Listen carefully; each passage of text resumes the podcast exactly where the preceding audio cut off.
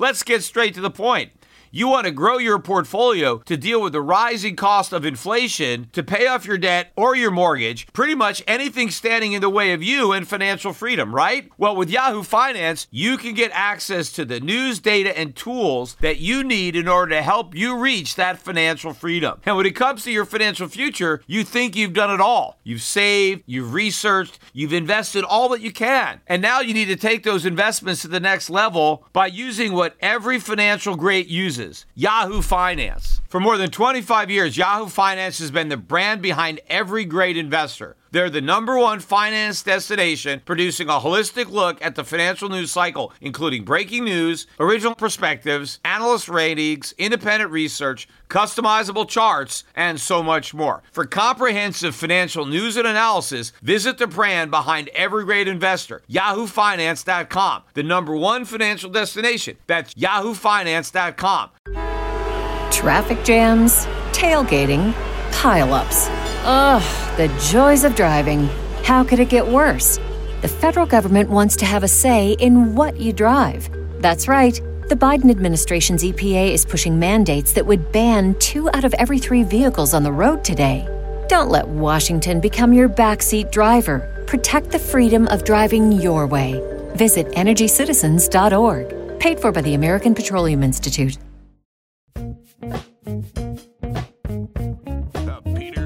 Show.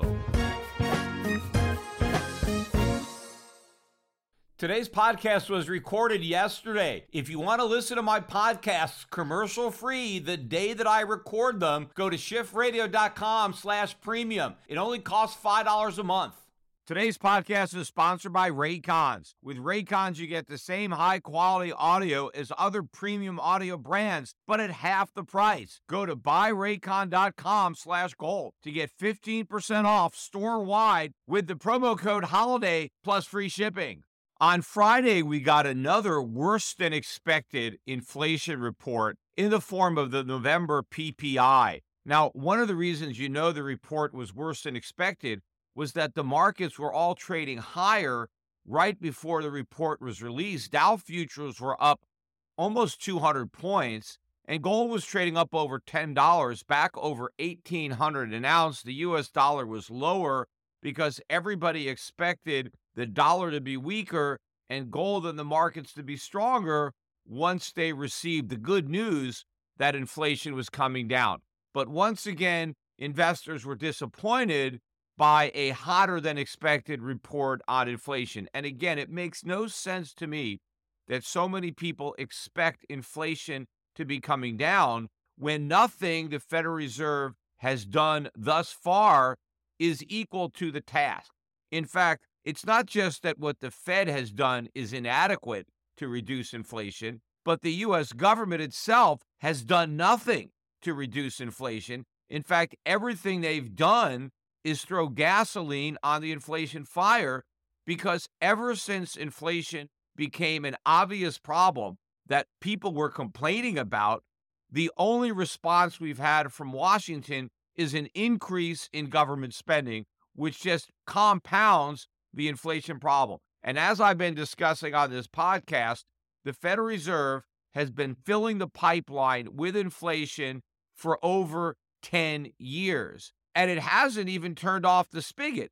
All it's done is slow down the rate at which it pumps new inflation into that pipeline. In order to turn off the monetary spigots, the Federal Reserve has to move interest rates above the inflation rate. So long as the Federal Reserve artificially suppresses interest rates by holding them below the rate of inflation, something that would never happen in a free market, but as long as this is Fed policy, it is stoking inflation's fires, not putting out the inflation. And again, it's not going to make any headway unless it has cooperation from the government. You can't have fiscal stimulus and fight inflation. You need contractionary fiscal policy married with contractionary monetary policy to reverse this process. And of course, none of it can be accomplished not only without a severe recession, but without triggering a worse financial crisis than the one that was experienced in two thousand eight, which is why the Fed is not actually fighting inflation. Of course, it can't admit that, so it has to pretend that it's fighting inflation while it secretly continues to create more. But turning to the P P I number itself, the expectation was for a zero point two percent rise in November producer prices, and that would have matched the zero point two percent from the prior month. Well, not only did the November number come out above estimates at zero point three, but then they went back and revised the October up zero point two to up zero point three as well. So in the way, the forecast was correct in that both November and October producer prices increased by the same amount, but it was wrong in that both months increased by fifty percent more than everybody expected. Now, the year-over-year number, which was expected to be seven point two and a big drop from eight percent from the prior year-over-year number, that did come down, but not as much as estimates. It came down to seven point four percent, and that was actually above the consensus range, which went from seven point one to seven point three. And if you take out food and energy, it was even a bigger miss. They were expecting an increase of zero point two. The real increase was zero point four, again, above the range of estimates, which went from zero point one to zero point three. And adding insult to injury, they took the unchanged number that was reported in the previous month, and they revised that up to an increase of zero point one. Again, looking at the year-over-year core, taking out food and energy, the expectation was for an increase of five point nine. Instead, the increase was six point two, once again above the consensus forecast range, which went from a low of four point eight to a high of six point one. Even if you take out food, energy, and trade services, it was another beat. Instead of rising zero point two, which would have matched the previous month, it increased by zero point three, and the year-over-year gain was four point nine. But the bottom line on this inflation report card is that even though it may not be an F because it was a little bit lower than the prior month, it's still a D minus, and that's not a passing grade. Even though it's still below the year-over-year numbers from the prior month, you're still looking at seven point four percent year-over-year increase in producer prices. And even if you strip out food and energy, you're still looking at six point two percent. That's more than triple the two percent target. It doesn't matter that it's not eight percent. It's nowhere near two percent. There is no real progress being made, and there's zero evidence that any of the so-called progress that has been made is permanent. There is no proof that this is anything other than a temporary decline in an ongoing upward trend, meaning that the high year-over-year rates of inflation that we put in may well be eclipsed in the next run-up. Everything ebbs and flows, and that's all that's happening with inflation.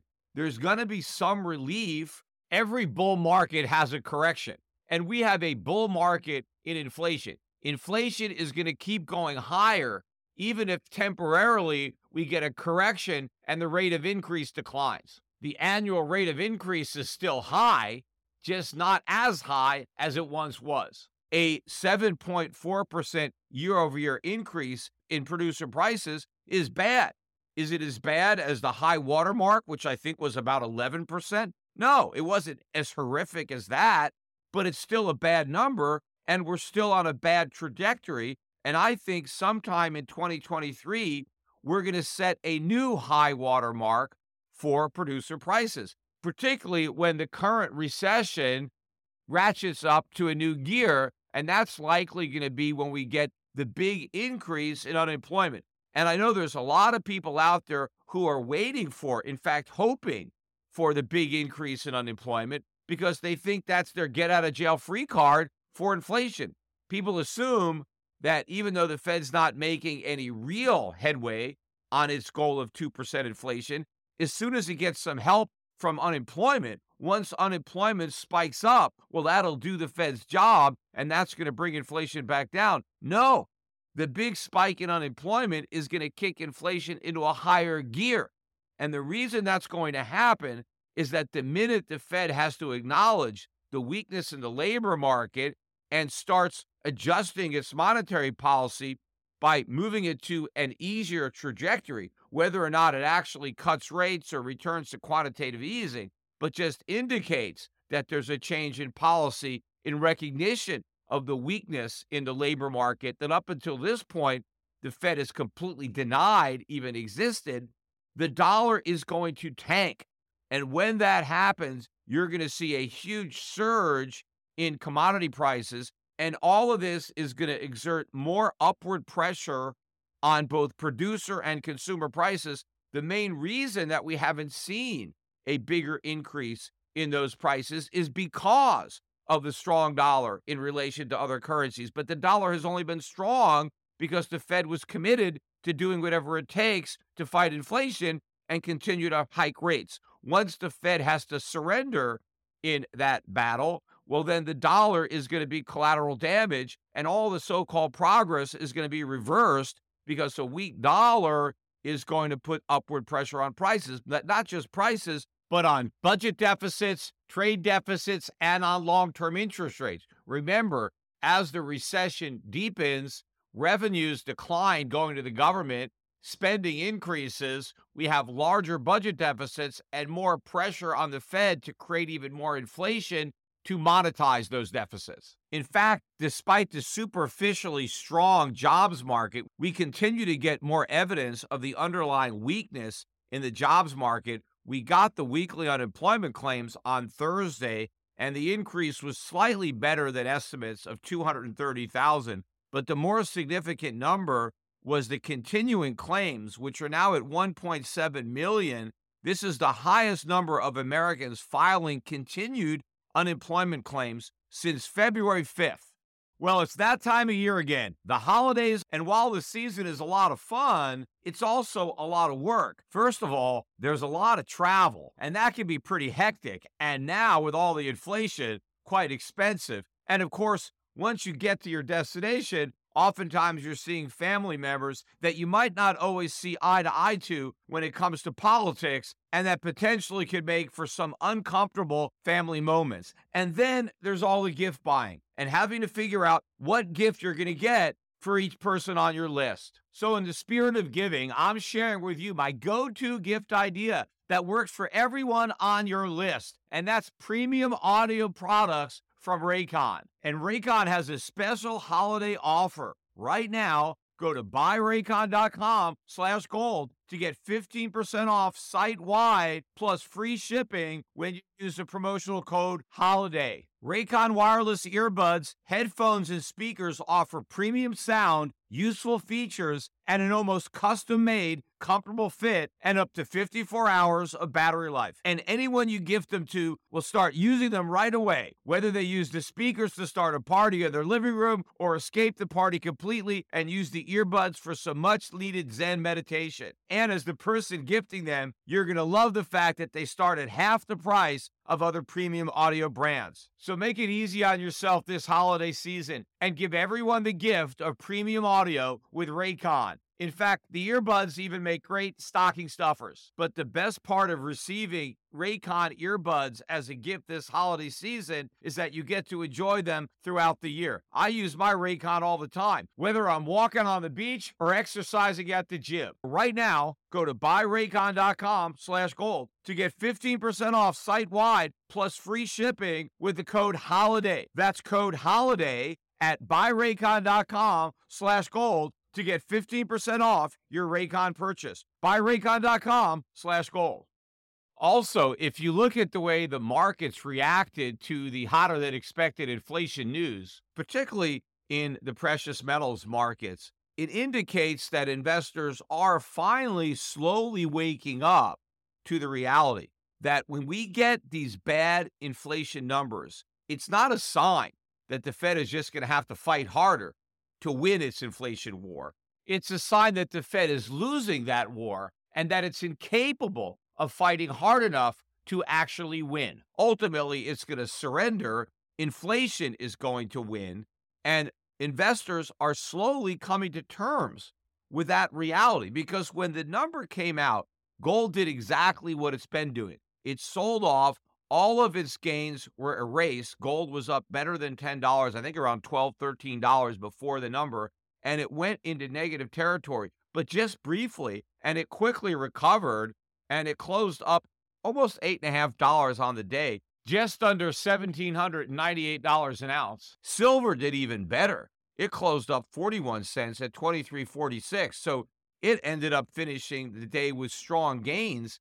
Now, on previous hotter than expected inflation numbers, whether it was P P I or C P I, which we're going to get next week, gold and silver were getting crushed on the news that inflation was higher than estimates because of the fear of a more aggressive Fed fight that would mean rates would be higher for longer, which would be a headwind for gold. Well, now the markets are shrugging that off. You still get the knee-jerk, reflexive kind of reaction as the algorithms immediately sell into that news, but cooler heads are prevailing, and people who are actually thinking are taking advantage of these computer sell programs to buy the dip in gold and silver because they understand that higher than expected inflation is not bad news for gold and silver. It is good news for gold and silver. It's bad news for the dollar, and the dollar did rally on the news. It was down before the news, and then it had a big spike, but it ended up surrendering most of its gains on the day. It still closed up, but just slightly. I think about sixteen basis points. The entire gain on the week for the dollar index was just zero point four, and in fact, it closed below one oh five for the second consecutive week.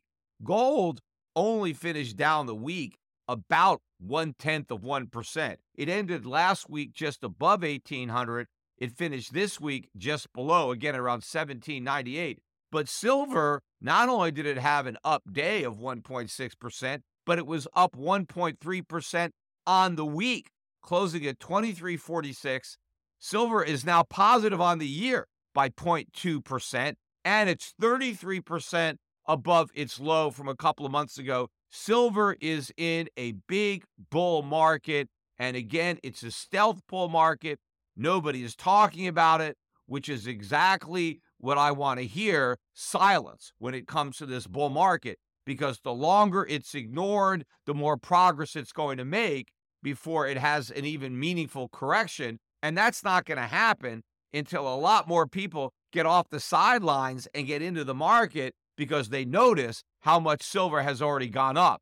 And my guess is that probably won't happen until the price of silver has doubled or more from its low. Taking a look at the reaction in the stock market to the worse than expected inflation news, the Dow closed pretty much near the lows of the day, down about three hundred points. It closed the week with a two point eight percent loss. S and P beaten up a little bit more on the day, down seven-tenths of a percent, and three point four percent on the week. The NASDAQ fared even worse than that. It was down zero point eight percent on Friday and down three point eight percent for the week. But the big loser on the day and the week was the Russell two thousand. That index finished down one point two percent on Friday, and it ended the week with a five point one percent loss. Of course, the bigger losers were in the more speculative type of stocks. Cathie Wood's Ark Innovation Fund down one point four percent on the day, but it finished the week down a whopping nine point two percent. Now, one of the big losers on the week was Coinbase, and I want to talk about that stock in particular because it's now down better than ninety percent from the high that it made the day of its direct listing. Remember, it didn't do a traditional I P O. It just went for a direct listing. And the first price it traded at was three hundred eighty-one dollars. And on that very day, the price was bid up to four hundred twenty-nine dollars and fifty-four cents. It's never been that high since. And I remember watching it tick up there. I was listening to the commentators on C N B C, and they were so excited about this move up in Coinbase. They thought it would keep on going. This was the best investment that anybody could imagine. because it allowed for the most exposure to crypto and to the widespread adoption that everybody on C N B C was confident would follow. So this was the best way to play crypto. In fact, it was also the best way to play the N F T market because they eventually launched an N F T exchange. Well, the stock closed at a new low on Friday at forty dollars and twenty-four cents. In fact, even on the year, it's down better than eighty percent. To me, this is a very ominous sign for Bitcoin. Yeah, it's still hanging out at the seventeen thousand level. As I'm recording this podcast on Saturday morning, it's just under seventeen thousand two hundred. But again, as I said on my last podcast, we're creating a new ceiling, not a new floor. In fact, you would imagine that Coinbase would be gaining value because F T X, one of its biggest competitors, is no longer in business. Plus, one of the things that everybody is claiming is that we need regulation. Of course, we need it like a hole in the head, but everybody says we need to have more regulation in crypto, and Coinbase is regulated. Coinbase is a publicly traded company in the U S, regulated by the S E C, so it should be the new favorite to win from the F T X demise because it has what everybody claims we want. It's regulated, so investors don't have to worry because you've got the government's good housekeeping seal of approval.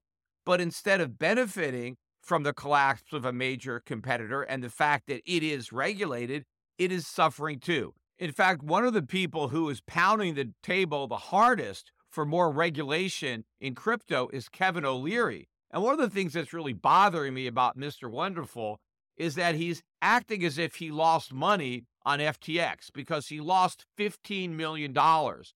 Well, what Kevin O'Leary doesn't like to acknowledge is the fact that the money he lost was the money he was paid by Sam Bankman-Fried to pump F T X. Yes, he took the money that he was paid and used it to buy F T X tokens and to invest in F T X, the company. But he wasn't investing his own money. He was gambling with the house's money. Or more correctly, he was gambling with the money that Sam Bankman-Fried stole from his customers and gave to Kevin O'Leary to promote F T X.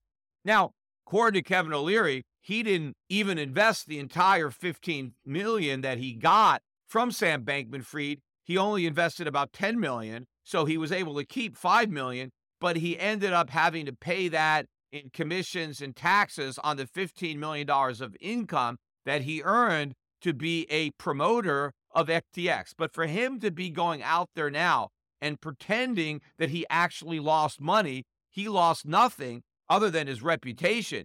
But other people did lose real money. They weren't paid by Sam Bankman-Fried, and these people are a lot less wealthy than Kevin O'Leary. They took their hard-earned money and put it on the F T X platform, and they lost it in part because of Kevin O'Leary. It's possible that some of the people who lost actual money in F T X, the reason they chose to open up an account at F T X and deposit their money or their crypto there was because of Kevin O'Leary's endorsement. So rather than pretending to be one of the victims of the scam, he should acknowledge his own culpability in helping to perpetuate the scam.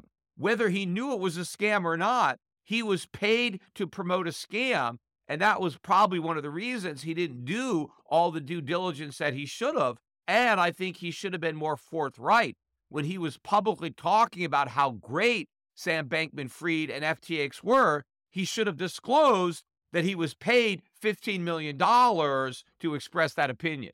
Also, despite the collapse going on in crypto and Coinbase hitting a new record low, hardcore Bitcoin fanatics remain as enthusiastic as ever. I was listening to this interview with Max Keiser, who had predicted that Bitcoin would finish the year above two hundred thousand, yet he has not tempered his enthusiasm one bit nor acknowledged his mistake looking at Bitcoin in December, trading at around seventeen thousand. No, no, as far as he's concerned, nothing bad has happened. Bitcoin is as strong as ever. In fact, he was scolding anybody who is complaining about their Bitcoin losses by saying they're just speculators, they're not investors. He said, if you don't have at least a four-year time horizon, you have no business in Bitcoin. You should just take your money to a casino and gamble. Well, Max Keiser doesn't know the difference between investing and speculating because buying Bitcoin has never been an investment. It's always been a speculation. There is no return on Bitcoin. You are simply gambling on price appreciation. And now he claims that Bitcoin gamblers were in fact investors and they should just hold for the long term like Warren Buffett, whose time horizon is forever. The difference is Warren Buffett buys income-producing assets. He buys businesses that he thinks will survive forever, earn money forever, and pay dividends forever.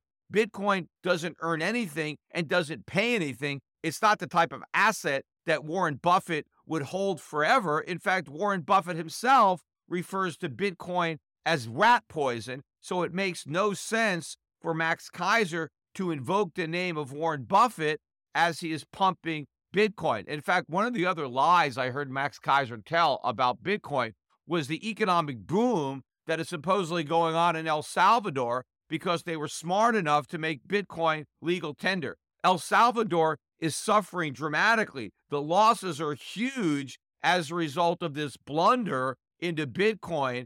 But not only is Max Keiser in denial of this reality, but in his mind, he has actually concocted an alternative reality in which El Salvador is thriving.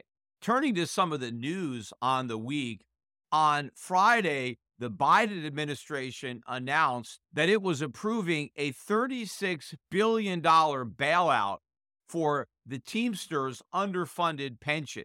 There are about three hundred fifty thousand retirees that are drawing benefits from this pension, and that amounts to better than one hundred thousand dollars per person.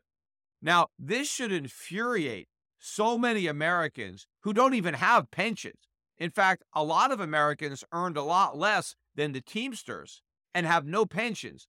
Why should they be forced to subsidize the overly generous pensions of overpaid Teamsters? One of the ways you know that they were overpaid was that they didn't contribute enough into their pensions. They were promised a pension where the benefits far exceeded anything they contributed. So they were able to enjoy higher wages because enough money wasn't deducted from their pay to meet the obligations that they expected from their pensions. And the American taxpayer should not be on the hook to make up that shortfall.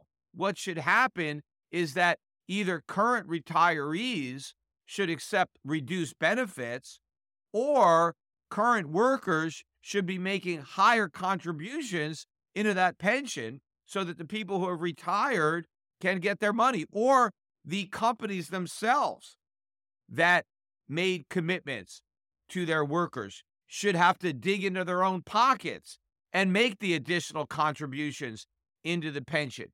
The losses should not be shifted to taxpayers, and more specifically, not taxpayers, because nobody's taxes are being raised.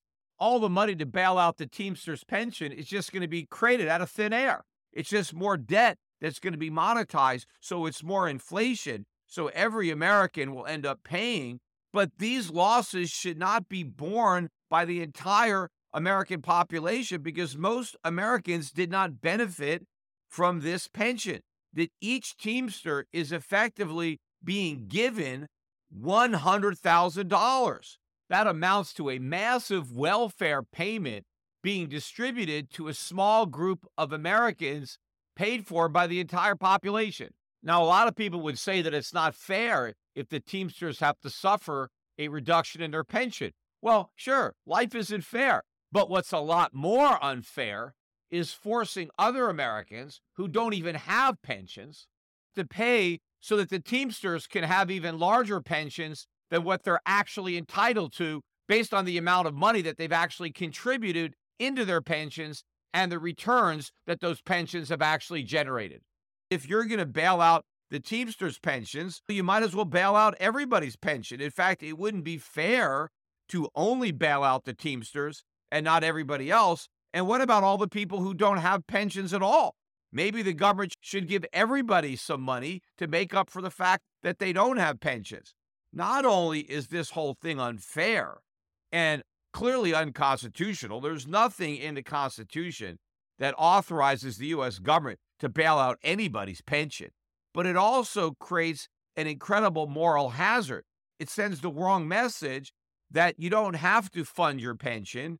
You can promise benefits you can't deliver because when the money's not there, the government's just going to make up the difference. What we need is to hold the Teamsters pension accountable for this loss because the administrators of these pensions need to act responsibly. If they're not generating enough returns in the pensions to meet the obligations, they have to increase the contributions or they have to cut the benefits. They can't just do nothing, but now they can do nothing because the government is going to bail them out. And of course, one of the ironies behind why some of these pensions are so underfunded is because they couldn't earn any interest on their bonds because the Federal Reserve kept interest rates at zero. So because nobody can get an adequate return on bonds, a lot of these pensions took on a lot of risk by investing in overpriced stocks. And now that the market is coming down, the pensions are underfunded and they don't have enough money to meet their obligations. And this deficit is going to get larger as the bear market continues. I think a lot of these pensions invested in the high-flying stocks that have come down the most and still have the most downside because they were forced to gamble to make up for the money that they can no longer earn on conservative investments because the Fed kept interest rates so low. So the government created the problem with artificially low interest rates and turning the stock market into a casino, and now it's exacerbating the problem by creating a moral hazard by rewarding the failed pensions and sending messages to everybody else. There's no reason to act responsibly. You don't have to ask workers to contribute more or accept less. You don't even have to ask employers to increase the contributions to the pensions. We're just going to wait for a government bailout. As a result of this, the problem gets much worse. The number of underfunded pensions will increase, as will the size of the gap, which means the size of the bailout will be that much larger, which means even more money will be printed to fund it, which means everybody suffers even higher inflation. Also, part of the fraud of this entire bailout is that the money to pay for it is coming from the COVID relief money. What does this have to do with COVID? These pensions aren't underfunded because of COVID. It's got nothing to do with that pandemic, yet the emergency slush fund created as a result of that pandemic is now being used for purposes for which it wasn't intended, which is to bail out the Teamsters pensions. And by the way, there isn't enough money in the Pension Guarantee Corp to cover this. That is another massive unfunded liability on the part of the United States government, because just like it guarantees bank accounts, it guarantees pensions. And because it guarantees bank accounts and pensions, there is so much more risk in the system than would exist absent those guarantees, because the guarantees themselves create a moral hazard, as I've been saying, because the government guarantees pensions. Lots of pensions are underfunded.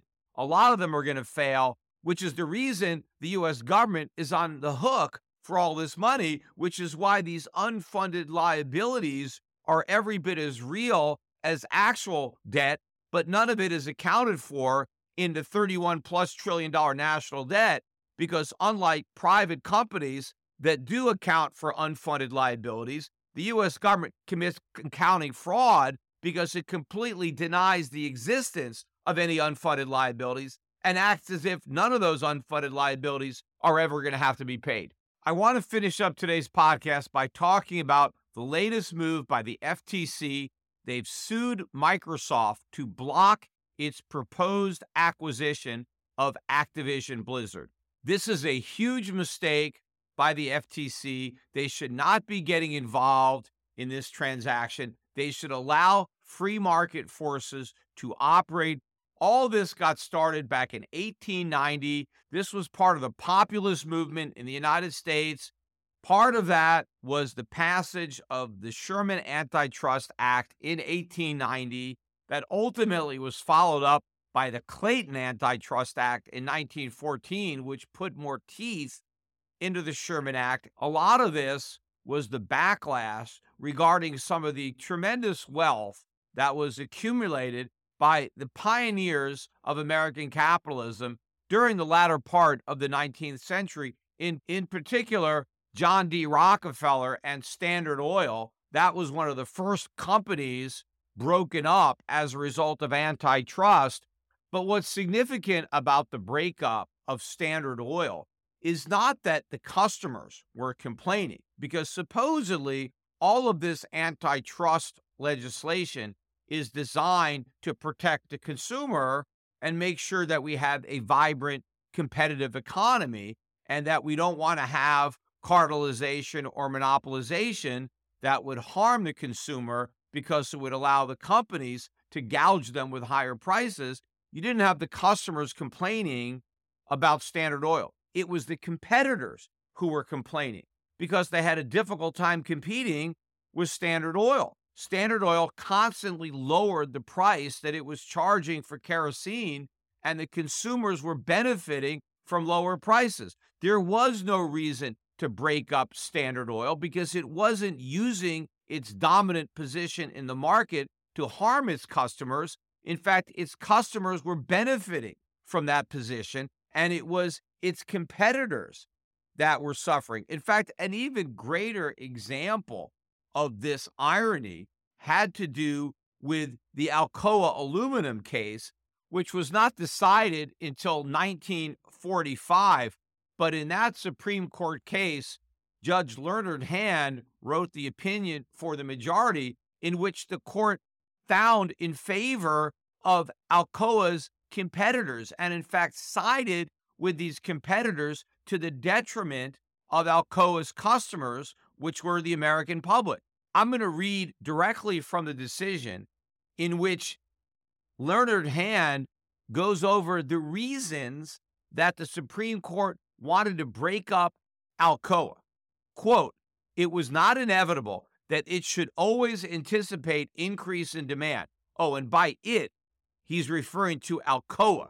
"It was not inevitable that Alcoa should always anticipate an increase in demand for ingot and be prepared to supply them.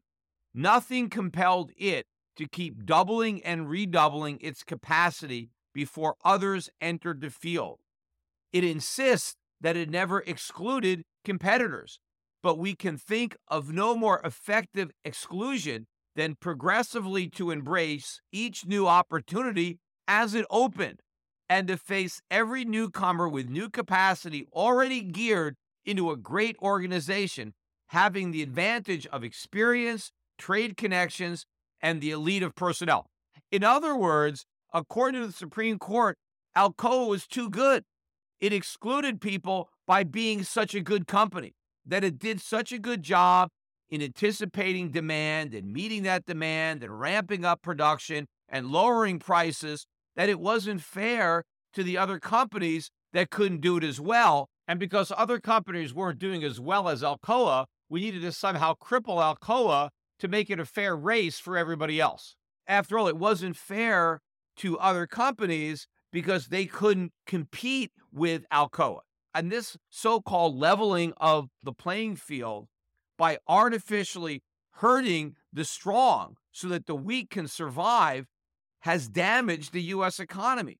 We would have a more productive, more competitive economy had the government stayed out, had we never had any of this antitrust, had all the proposed mergers and acquisitions that were denied, had they been allowed, we would all be better off, because all of these acquisitions that were concocted freely in the market would have been to the benefit of companies by reducing their overall costs, by allowing for the buildup of economies of scale through integration, and the result would have been not only lower costs for businesses, but lower prices for customers.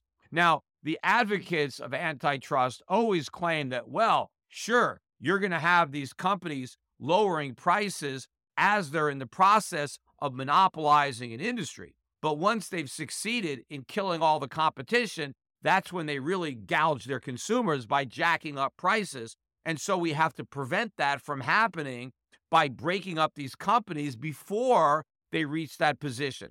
But this is all a bunch of B S because that's not what in fact happens. If a company achieves a monopoly because it's so efficient and so competitive, in order to maintain that dominant position, it has to continue to innovate. It has to continue to be competitive and have low prices, because the minute it tries to jack prices up, that's when it invites competition. Because if there are oversized profits, the free market sends a message to other people to come into the market and enjoy some of those excess profits.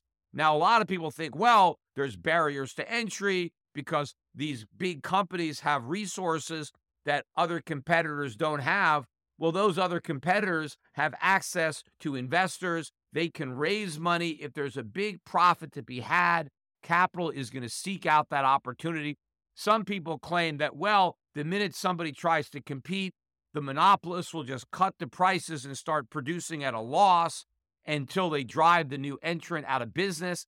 But that never happens, because the loss to the monopolists would be far too great, because the monopolist has the entire industry. If somebody comes in and maybe gets one or two percent market share, if the dominant monopoly is going to now start losing money with ninety-nine percent share, the losses are going to be enormous. They're going to far exceed what the smaller competitor might lose. And so therefore, even if they try to pretend that they would do that, in reality, they never do. It's always to the advantage of the monopolist to allow a competitor to come in rather than suffer the huge losses that would be necessary to drive that small competitor out of business. And even after you succeed in driving one small competitor out of business, the minute you raise your prices back up, you invite another small competitor and even more losses, and eventually you'll go bankrupt yourself. So this is all B S. The only way anybody has ever really achieved a monopoly is when the government grants it. It's the government that bestows monopolies. It's the government that protects the monopolists from competition through laws and regulations that amount to real barriers to entry. In a real free market economy, it's the markets that protect the consumer, not the government, which is exactly what's going on in the current situation with Microsoft and Activision Blizzard. In fact, it's not just me who has made these criticisms of antitrust. A lot of famous economists have made the same arguments that I'm making, one of them being Alan Greenspan himself. And I know on this podcast, I've quoted from essays that Alan Greenspan had written as part of Ayn Rand's Capitalism, The Unknown Ideal. And now I'm going to read another quote from one of the essays from the same book. This one relates to Alan Greenspan's take on the Alcoa aluminum case.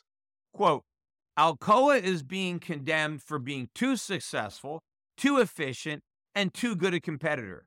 Whatever damage the antitrust laws may have done to our economy, whatever distortions of the structure of the nation's capital that may have been created, these are less dangerous than the fact that the effective purpose, the hidden intent, and the actual practice of antitrust laws in the United States have led to the condemnation of the productive and efficient members of our society because they are productive and efficient." I couldn't have said it better myself. Remember, in its decision, the Supreme Court didn't have one bad thing to say about Alcoa. It wasn't doing anything wrong. It was punished for doing everything right. According to the Supreme Court, it didn't matter how Alcoa achieved its position. It was the mere fact that it achieved that position that was the problem. It didn't matter that consumers were benefiting from all the good work that Alcoa was doing. That was not the point of antitrust. The actual hidden intent of the antitrust legislation was to preserve competition solely for the benefit of competitors, even if it was to the detriment of the very consumers that were supposedly the driving force behind the legislation in the first place. But perhaps the most ridiculous part of the antitrust laws is the presumption that government officials are going to know when a company is too powerful and too dominant and therefore somehow a threat to customers. For example, in the nineteen fifties, in its infinite wisdom, the U S government actually tried to break up General Motors under the guise that it constituted a monopoly on the production of automobiles. Apart from the fact that there were other automobile companies in the United States that General Motors competed with, what none of these visionaries in Washington, D C could see was the huge competitive threat just over the horizon for not only General Motors, but for all U S automobile companies that was going to come from abroad, in particular, the rise of Germany and Japan, which began eating not only G M's lunch, but everybody's lunch in the nineteen seventies and the nineteen eighties. But of course, none of these bureaucrats could see that. And so they thought they needed to break up General Motors. And it's a good thing they didn't, because General Motors would have been in an even worse position to fend off that competitive threat from abroad than it would have been had the government succeeded in breaking it up. But probably the most ridiculous example of the government's lack of foresight into seeing something that's so close, yet somehow so far, was the F T C's lawsuit to prevent Blockbuster Video from merging with Hollywood Entertainment back in two thousand five. The court was afraid that if they allowed the merger, that Blockbuster would be a monopoly in video renting. Think about how ridiculous that was. Just five years later, Blockbuster filed for bankruptcy. Now, it might have gone bankrupt even had the merger been allowed to go through. But the idea that our bureaucrats thought that it was going to have a monopoly in an industry that was about to go away completely, because what nobody in Washington had noticed was what was going on with a tiny company called Netflix. Netflix started in nineteen ninety-seven. And by two thousand five, when this merger was proposed, Netflix had a tiny share of the video rental market, but its share was growing. Because what Netflix did, and they were still doing it this way in two thousand five, was that you could subscribe to a monthly service that would enable you to rent D V Ds by mail. And you could basically rent as many as you wanted, but you'd have to return one video before you could rent another. But it was all done through the mail. You didn't have to pay the postage. And why this was convenient for consumers was they didn't have to drive to the video store to pick up the movie. And then they didn't have to drive back to the video store the following day to drop it off. And of course, a lot of times you would forget to drop it off. You'd get busy. And then you'd have to pay a late fee on the movie. Well, you could avoid the late fees with Netflix because all you had to do is drop it in a mailbox and it would automatically go back. So this was kind of a novel idea, but at that time, nobody really foresaw just how big Netflix would ultimately become and that it would destroy the very company that the F T C was worried would have a monopoly on video rentals if it was allowed to merge with Hollywood Entertainment. The reason the company was called Netflix is because it got started during the dot-com boom in the late nineteen nineties, and you would order the videos online because the company had a website. It didn't have a brick-and-mortar store, but that was the only thing about the company that had anything to do with the internet. It was how you order the D V Ds, because you watched them the same way you would watch a D V D that you picked up at your local Blockbuster, except it would arrive in the mail and you wouldn't have to drive to the video store to pick it up. But Netflix is also a great example of how success breeds imitation and how we don't have to worry about monopolies, because even though Netflix pioneered this concept and at one point really dominated the streaming marketplace, now look at all the competitors that Netflix has. So many new companies saw the success of Netflix and they wanted a piece of Netflix action. And now you have cutthroat competition among streaming service providers. One piece of trivia is that back in two thousand, Blockbuster actually turned down the opportunity to buy the entire Netflix business for fifty million dollars, but it turned it down because it thought Netflix was a joke. It didn't see the potential of that business model, and I don't even think Netflix saw it at that time because nobody could have anticipated the streaming revolution, least of all the American politicians who wasted all this time and money trying to save a industry that they had no idea was dying because they actually thought it was a monopoly.